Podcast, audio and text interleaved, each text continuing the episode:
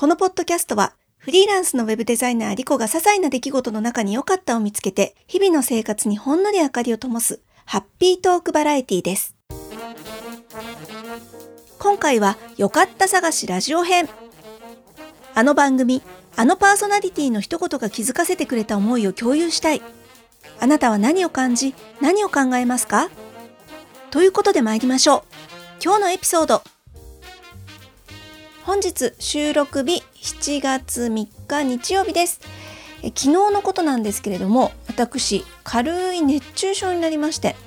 ちょっとね、そんな話を生々しくしてみたいなと思って収録しております。えーとね、昨日土曜日なんですけれども友達とね会う約束をしてました高校時代のお友達で彼女もねあの私も趣味で着物を着るんですよ遊びでなんで、えー、まあ、小粋なね神楽坂の小料理屋に、えー、浴衣で集まろうじゃないかということで、まあ、ウキウキとですね着替えて夕方出かけたんですよね。で、えー、まあ、道中は当然というか電車の中なので、まあ、涼しくてですね何も問題なく現地に着きでお料理もとっても美味しくって、まあ、若干ね、えっと、厨房をこう囲むような形のカウンターのお店だったんでちょっとね暑いなとは思ったんですよ。調理の熱が来るなとは思いつつまあまああのエアコンもしっかり効いていたので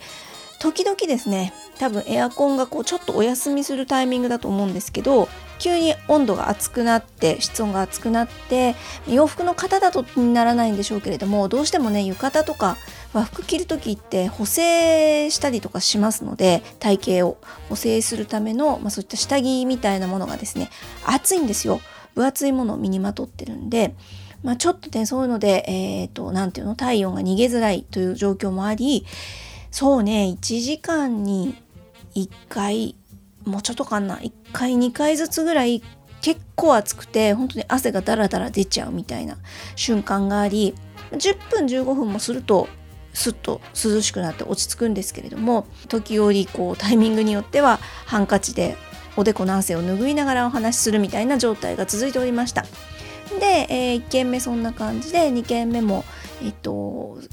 いいお店に行きましてねでワインを飲んでじゃあそろそろという感じで帰ってきたんですよ。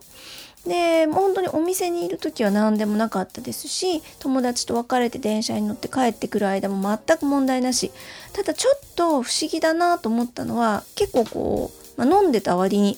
あそうそうお酒はねそこまで飲んでなかったんですけどチェイサーというかお水をね結構意識的に飲んでたんですよやっぱり暑かったし汗かいてるから。の割にお手洗いに行ってないなっていうのは気になってたんです。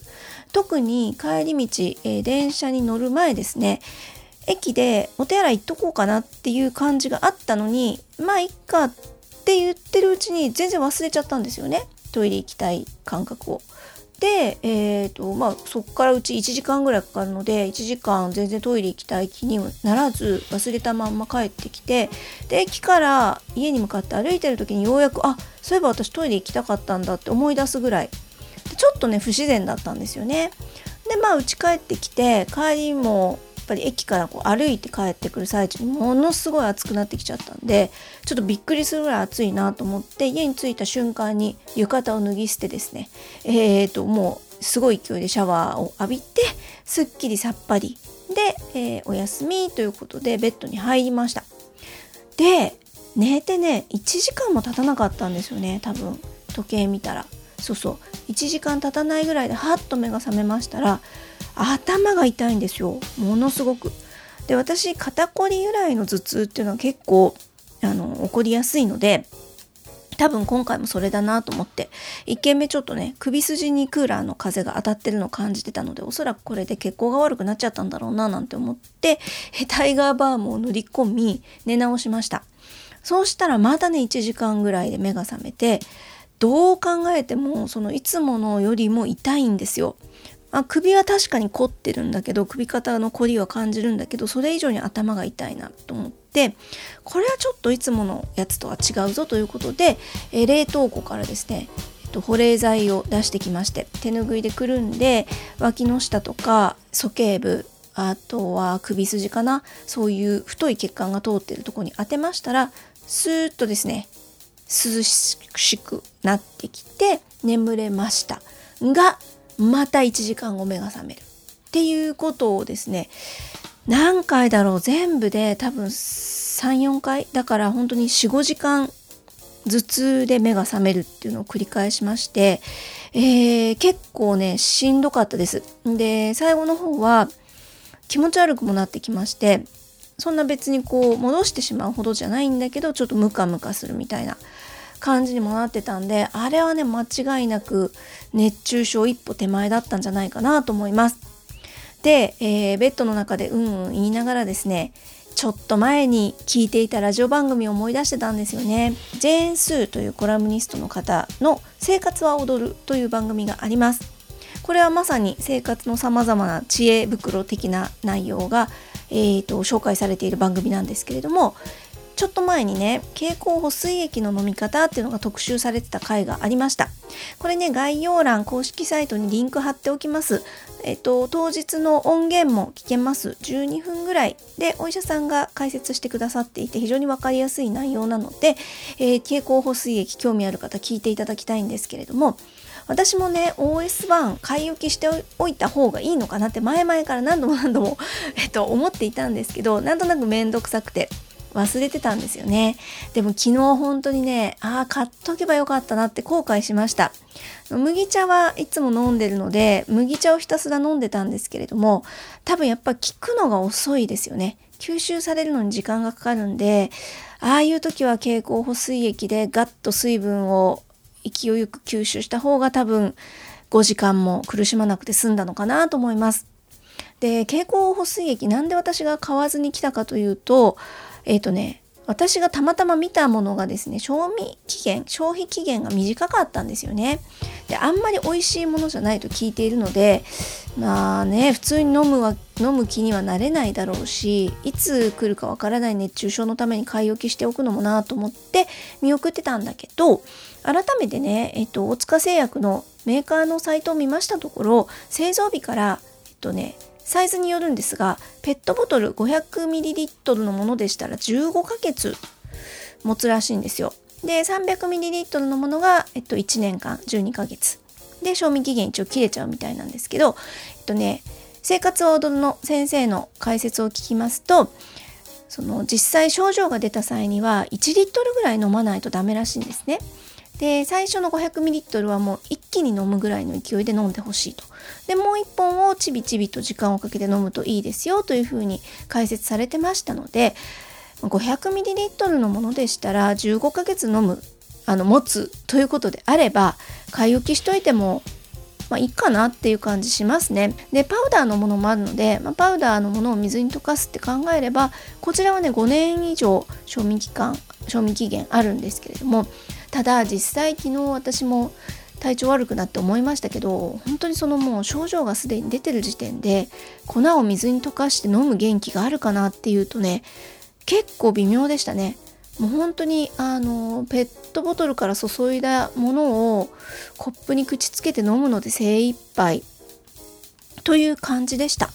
なので私は500のペットボトル2本を常備しようかなと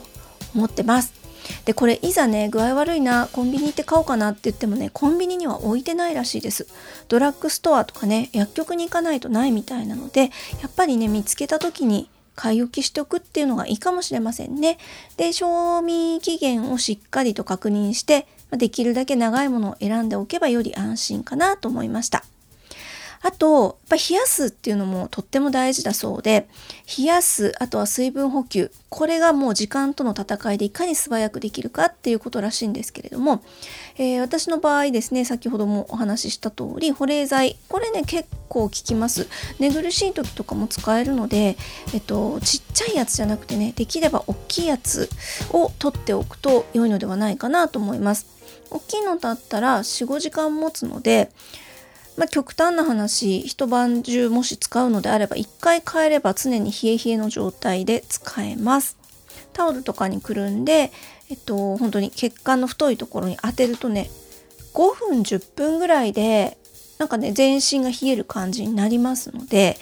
これはねおすすめですね。で手のひらもねあの冷やすといいよっていう話を生活は踊るで先生がなさっていて聞いてる時はピンとこなかったんですけど実際昨日のことを思い出しますと手がねすごい熱いなって感じましたなので、まあ、まずは脇の下とか冷やすんだけどあとこうちっちゃい保冷剤とかもしあればそれは手に握るとかでもいいかもしれないですね